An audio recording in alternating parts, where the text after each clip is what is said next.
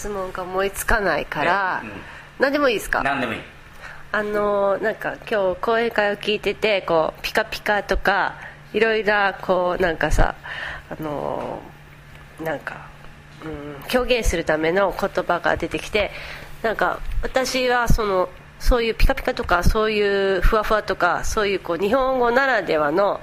表現なのかなというふうに思ってるんですけどそういう言葉で今擬態語ですかね。ので擬音語？き擬音語？擬態語か。わかんない。擬態語か。で今気に入ってる言葉があったら教えてください。難しい。な本当？難しい。あごめんなさい。名前どれいつもプロジェクトの名前考えるときああみんな一緒だみんなで考えるの。うん。でもそういうのが多いような多いのは はい伊佐山がちょっと説明をすると。説明すると。いやいやでもじゃなくてなんかその擬音語擬態語の擬音語擬態語のなんかその言葉の感覚っていうのがなんかやっぱりなんか英語にあんまりないっていうのをかあのあマークもアスリートも言っていて。うん。でただその繰り返す言葉のなんかこうリズムみたいなのがそうピカピカキラキラふわふわとか、まあ、ダラダラとかもあるけど そのなんかその言葉のなんか音の響きがすごく楽しげに感じるっていうのを言ってたのとあとはやっぱりそのあの KDA で物を作る時に言葉とかこうリズムで作っていくんじゃなくて例えばコミュニケーションしたり絵を描いたり本当ジョーク言い合って笑ったりとかっていうなんかそういうこうすごくジェスチャー的なところが多いので例えばもうバーッと大きな空間とかっていうともう手が出ちゃうみたいなそういうのをこう表現するにはなんかこう難しい言葉じゃなくてそのキラキラとかなんかこう、うん、すぐ分かるっていうそのコミュニケーションがすごくしやすい言葉っていうのが結構ポイントになっているのかな。で意外にこれ外国人の人みんな分かってくれるんですよね。多分あのマークと私がそんなに日本語のあのニュアンスのある綺麗な言葉があのそういう大きなボカビュラリーではないからあのこういう、えー子供でさえわかる、えー言葉がすぐ伝わるとかで繰り返しであって覚えやすいという感じですね。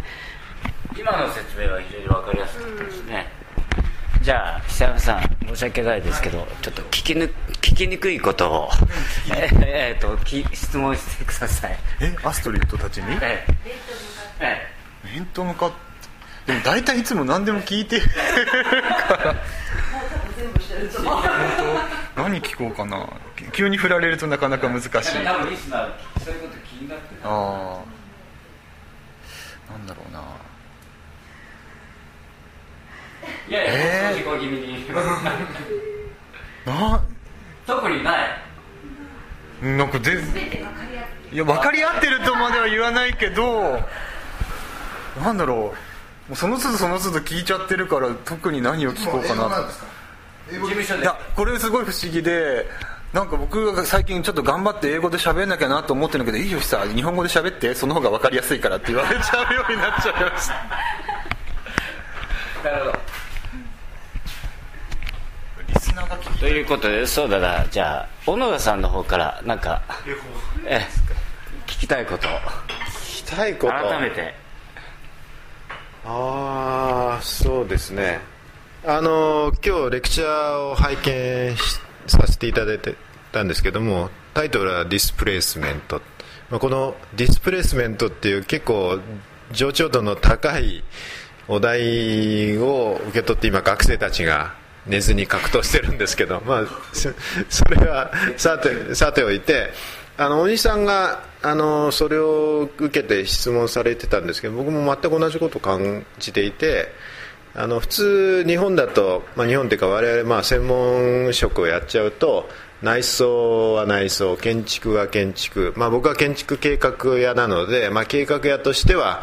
こうあるべきだと思うとかってついつい言っちゃうんですけども非常にそれを軽やかに乗り越えられて、まあ、当たり前のようにこうシームレスにこう非常にこう一つの、あのつながりになっている。それがこう分断されて無理にこう頑張ってつないでるって感じしないで知らない間に内装インテリアがこう建築の話になってこうあのグラフィックの話になって、えーまあ、知らない間にそのウェブの話にピジャクチャナイトみたいな話になってそのエッジがすごくスムースだなっていうことを感じたんですね。まあ、だけど我々仕事やるときにはやっぱり内装は、まあ、特にスケールの問題ですけど都市のスケールの問題片付けて建築の問題片付けて、えーまあ家具の問題片付けてみたいな、まあまあ、スケール時々同時に走らせますけど同時に走らせますけどやっぱりある程度こうスケールのボリュームをそれぞれにこう持ちながら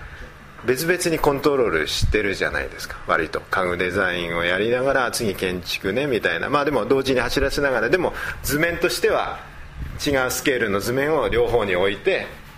まあ、それは別々に走らせながら意図的にそれこうコンバージョンあのしてるんですけども。なんか今日のあのプレゼだともうそれの境界すらないようにこうお仕事の中で思えたんですけども実際の仕事のやり方としてはそれをどういうふうにあの世界が作られているのかっていうのをつまり長くて、ええ。ー難しい質問なのでえーまた平山さんの登場になるかもしれませんが。えっと、なんか、確かシームレスでやってるんですけれども、でもそれがわざわざシームレスじゃなくても、そんなまんまで、えー自然になっててるんですね。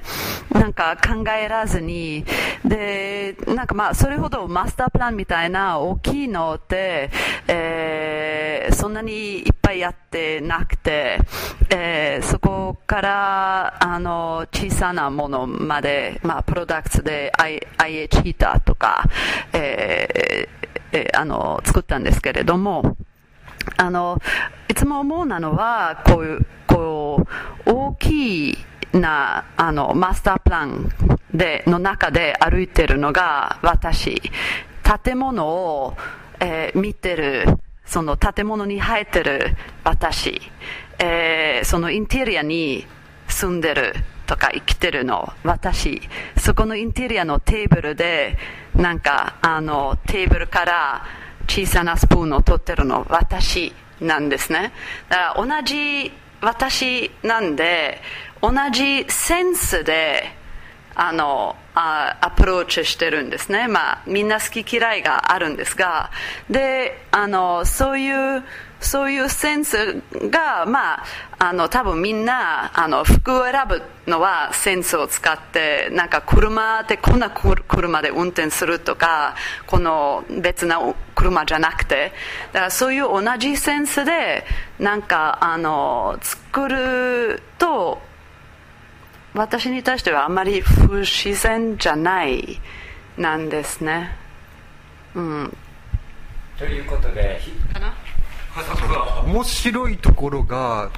なんかすごい大きな話をしてる時とすごい小さな話をしてる時が同時にあるんですよね。でそれはアスリートだけじゃなくてマークもあってマークって割とこう興味としてはすごくビッグピクチャーとかあのスケールの大きなものを考えたいっていうような気持ちをこういつもこうアピールしてるんだけれどもでも実はすごく細かいところが一番気になるのはマークだったりとかしてそのなんかこうあとはこうお互いのそのスタッフも含めてみんな見るポイントがそれぞれ違ってその見るポイントが同時にバッと出てくるからなんかそれがこう一緒になる瞬間みたいなのがあってでそうするとこう全部実は分けて考えてない同じ同じこうあの平面の中にいるような感じになる時があるのでそれをそれをなんか逃さないようにしてデザインしている感じです。難しい。だから最近こうスタッフがこう入れ替わったりするとそこのなんかこう感覚をこう共有するのにちょっと戸惑いがやっぱり出てきたりもするんですよね。まあ、あのすごく有名な、まあ、元井さんから聞いたんだけどジョブジョブスの有名なあの大学でのスピーチスタンフォードでのこうすごい有名なスピーチがあってあの YouTube に出てるんですけどもこの間見たんですけどもあのなんか2番目か3番目の話でえーっと大学で、まあ、大学辞めたんだけどそれでもこうエクステンションズでタイポグラフィーかなんかの授業を取ってずっとそれ渋いこうタイポグラフィーをフォントの間どれぐらい詰めるかとかどうどういうふうにカットすると綺麗なタイポグラフィーに見えるかってそういう渋い授業を一生懸命受けてたんですって。それがやっぱり基本的にアップルのあの戦略の中のベースになっているやっぱその授業を体系的にきちっと受けたからあの今のこうああいう出し方が可能になってるんだみたいな話をちらっとしてたんですけどもそういうのっていうのはやっぱりあるんでしょうかね。我々僕僕なんか建築教育日本でいう建築教育を受けてるけど、まあ、まマックさんもそうだけどあのアステルさんは、まあ、いろんな教育をいろんな国で受けてそれなりにこうベースの作り方は僕らと違うと思うんですよね。そこら辺の影響ってやっぱりあるんじゃないでしょうか、あのまあどこかスペシャリストじゃないだと思ってるんですね。あのどこかなんか信じてるのが、えー、まあそこでやっぱりその文化違いの、まあ、教育の違いってあると思うんですけれども、えー、いつも親に言われたのが Where there is a will, there is a way. なんか本当にやりたかったらできるんだよっていうなんかいろいろなハードルを乗り越えなければならないかもしれないんですけれどもでもできるんですよ。で確かこうあのやったことない、えー、プロジェクト、まあ、あのすごいフレッシュにアプローチをしてでやったことないそれについて経験がないって分かってるんででだからこそなんか倍ぐらい気をつけてるのね。倍ぐらい真面目に勉強して分析してあのそそれに合ってるえー、提案を探して確かめて本当にいいのかとか。でなんかそういうプロセスをあの、えー、しながらえー、なんか何でもできるんじゃないかなと信じてますね。だからなんかあの、まあ、興味を持って気をつけてやって、えー、できるわけなんじゃないかな。イタリアで教育受けてフランスで教育受けてイギリスで教育受けてますよね。今そういうシームレスな世界をハンドリングできる。ベースはそのうちのどれが一つをあのどれが一番聞いてますかって聞かれた時に絶対お母さん。どどれがベースかどれがアスリートさんのシームレスな環境をハンドリングできるアビリティを作ってるベースなんですいややっぱりなんかこうあの、まあ、親の世代が戦争の後で大きくなってきてすごい辛い時ってなんかこうサバイバー態度なんですね。で、えー、そういうさっき言ったようになんか本当にやりたかったらできるんですよ。であのこの業界でもともとアーティストになりたくて。でアーティストはベストの人しかサバイバーできないだよっていうえー、言われて。だからまあそういうすごいある意味で綺麗ではない競争的なあの、えー、態度で、えー、なんか競争的だけど、まあ、自分のベストを出さなければならないってあの言われて、今も、ね、ベスト出してないと思うんですけれども、なんか10年、なんか怠けて る時って多いという気がするんですけれども。さっきの小野田さんのその前の質問も含めて思ったのがなんかあのアスリートのマークもその基本というかそのベースのところはなんかしっかりしてるんだなと思ったんですよね。だから割と僕は日本の建築教育しか受けてないんですけど比較的こうこうアバウトな感じの中で建築を作っていくような雰囲気があるんですけどやっぱりこうすごく平面とか立面とかそれぞれの図に対してその図のこの美しさとか綺麗さとかそういうところをすごくこう繊細に捉えてるところがあるんですよね、うん、そうだからなんていうかこう割とこう今の日本の建築の教育ってこうアイデアだとかそれのそのイメージのその豊かさみたいなところを評価するようなあの風潮があるんですけどやっぱそこをちゃんと伝えるためにはどこがこう綺麗になってなきゃいけないかみたいなところのポイントがなんか僕はだから大学出た後に2人と付き合っててあそういうところが気になるんだっていうところからだんだんなんかこうなんかこう身についてきたような感じがしててでそういう意味でそのどこでどう基本を教わったかは実は知りたいんだけれどもそのそういう部分がなんかちゃあるんだなというふうには思ってます。これ、まあ、ちょっと文字が揃ってるか揃ってないかとか、まあ、例えばあのマークとさんとアストリッドさんと2人でやれやられてるじゃないですか、まあ、よく聞かれることだと思いますけどもその間の双方関係っていうか役割分担、うん、それはどちらがいいですか？どっちがどっちでどう、うん、まあ、あと、まあ、今日感じたのはその2人だけじゃなくて設楽さん含めたこうかなりあのスタッフにエンフォースメントして、事務所を命されてますよねだからそこら辺のこう石原さんの、まあ、その中にもし入るとすれば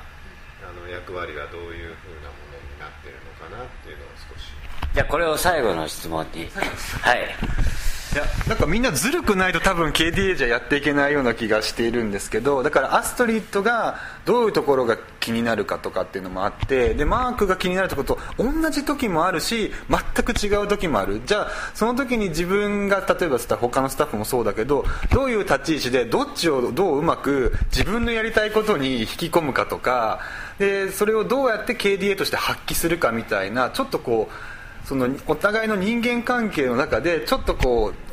相手のいいところを引き出したり自分のいいところをこうプッシュして出したいとかっていうなんかそのなんか微妙なこうコミュニケーションっていうのがすごく効果的に働いてるんですよね。だからなんだろう僕は逆に言えばこうずっとこうずるいんだけどアセットマークをうまく使って面白いことやりたいなと思ってこれまでやってきたっていうのがあって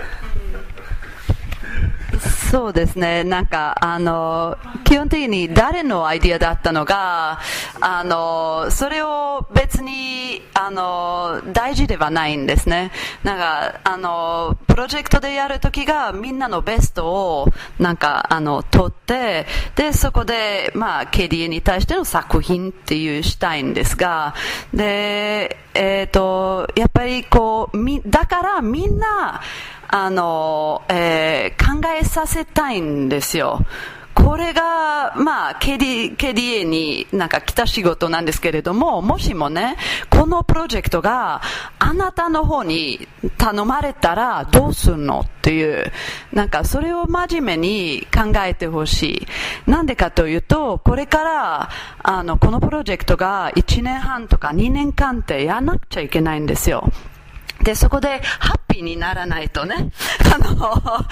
やる、やる意味ってあんまりないんですから、もう2年間でその、パッションとか、その、エンテュージアスムを、あの、続く、熱心さって続くために、えっ、ー、と、自分で好きにならないとダメだよっていう。えー、で、そのために、じゃあ自分だったら何をするっていう、すごい私たち興味があるんですね。で、だからもうみんなに来て、で、その中で、あの、まあ、あの、ディスカッションってなるんですね。まあ、あの、みんなどう思ってるのか。で、なんか不思議、すすごいトランスパレントなんですけれども、で、不思議なのは、なんか、あの、誰が何か言って、それでカッチボールで、ああ、じゃあ、これだったらこうもできるとか、で、パッと、あ、これだって、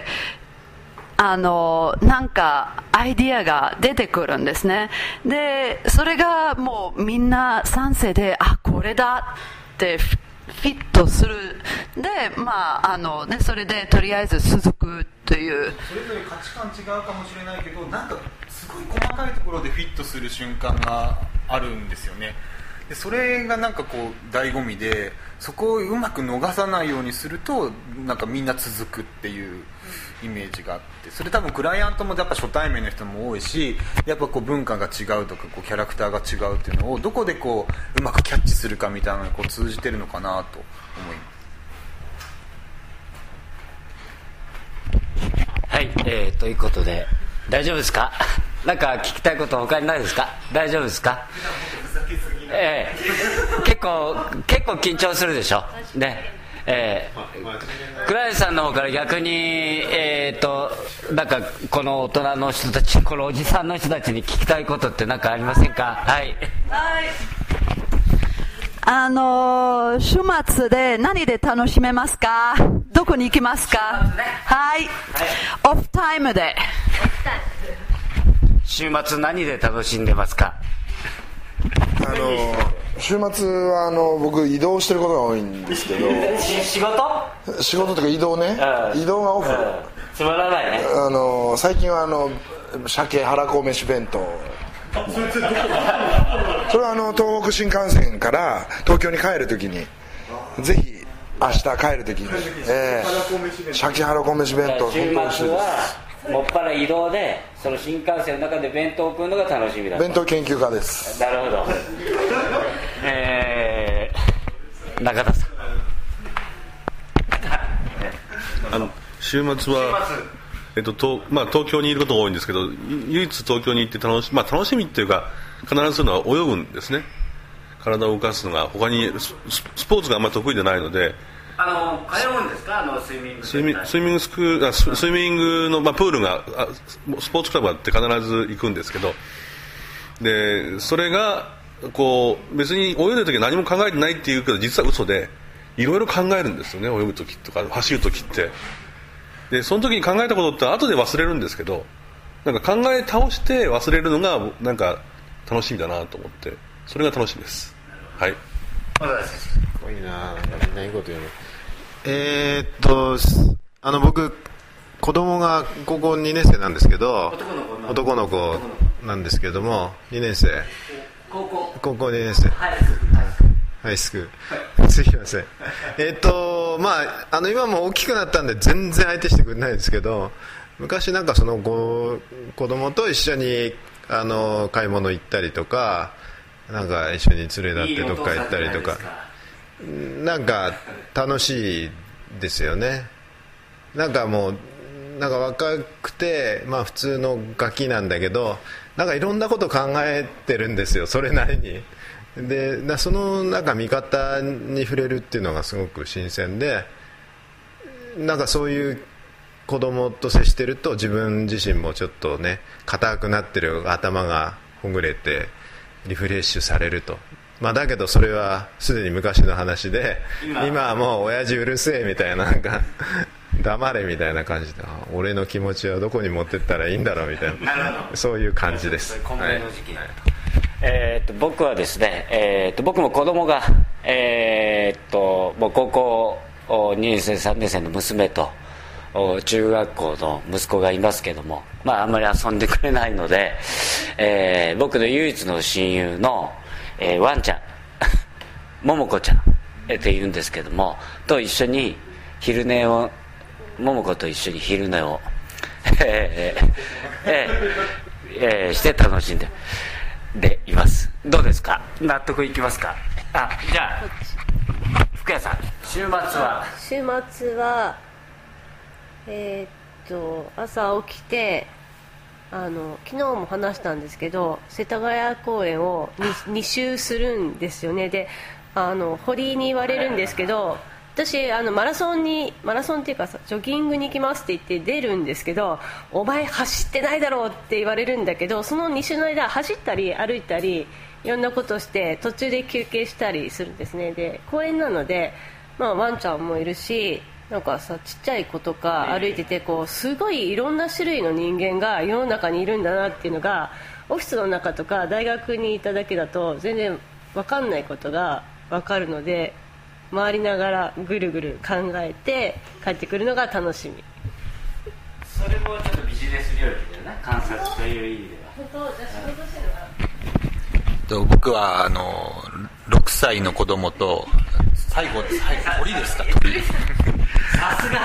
6歳の子供と3歳の子供と日曜日は僕は出かけたいのにレゴやろうって言われて、ブロックね、うんレゴブロックを「スター・ウォーズ」見ながらレゴブロック地獄にはまるのがちょっと出かけたいなって気持ちもありながらでもこの時間はの逃せないなと思って毎週楽しんでます。ちなみにクライン大裁務事務所はちゃんと休みがあるんですか？ありますねだって週末一番大事ですよ。僕なんか子供がいて汗っても子供がいて。もちろん仕事ある時がねしょうがないけどね。あのしょうがないですけれどもでも大体通常は普通は休みです、はい。なんかなかったですか？じゃあ鳥をじゃあえー全然面白くない。どうしよう。なんかなんか鳥だと鬼島。君 週末は。週週末。何してるかあ全然面白い。あデート。あデートっていうことにしときましょうか。何をやってらっしゃるんですか？とあでもデートで。あ美味しいケーキを。いやいや本当にねそういうそういうことを楽しむでやっぱデートとか。なんか一緒になんかスパゲティ食べに行こうとか。あパスタか。ーとケーキはあ一緒に食べに行ってくれなくなりました最近。彼氏が まあリスナーの皆さん野暮なので言いませんが彼氏っていうのは彼氏です。ええ言いません名前は。はい、はい、ということででよろしいですか？えー、ということで最後結構面白い質問をおクライアントから振ってもらって、えー、ぜひまたまた喋ってください今度。ネクストタイお願いします、えーよろしいですか？月谷さんじゃあ締めてください。えーえーじゃああの今日は皆さんどうもあの、えーありがとうございました。お食事楽しんでいただきましたでしょうか、えーそれではあのまだお風呂に入られていない方はこれからお湯をいただきに参りたいと思います。どうもありがとうございました。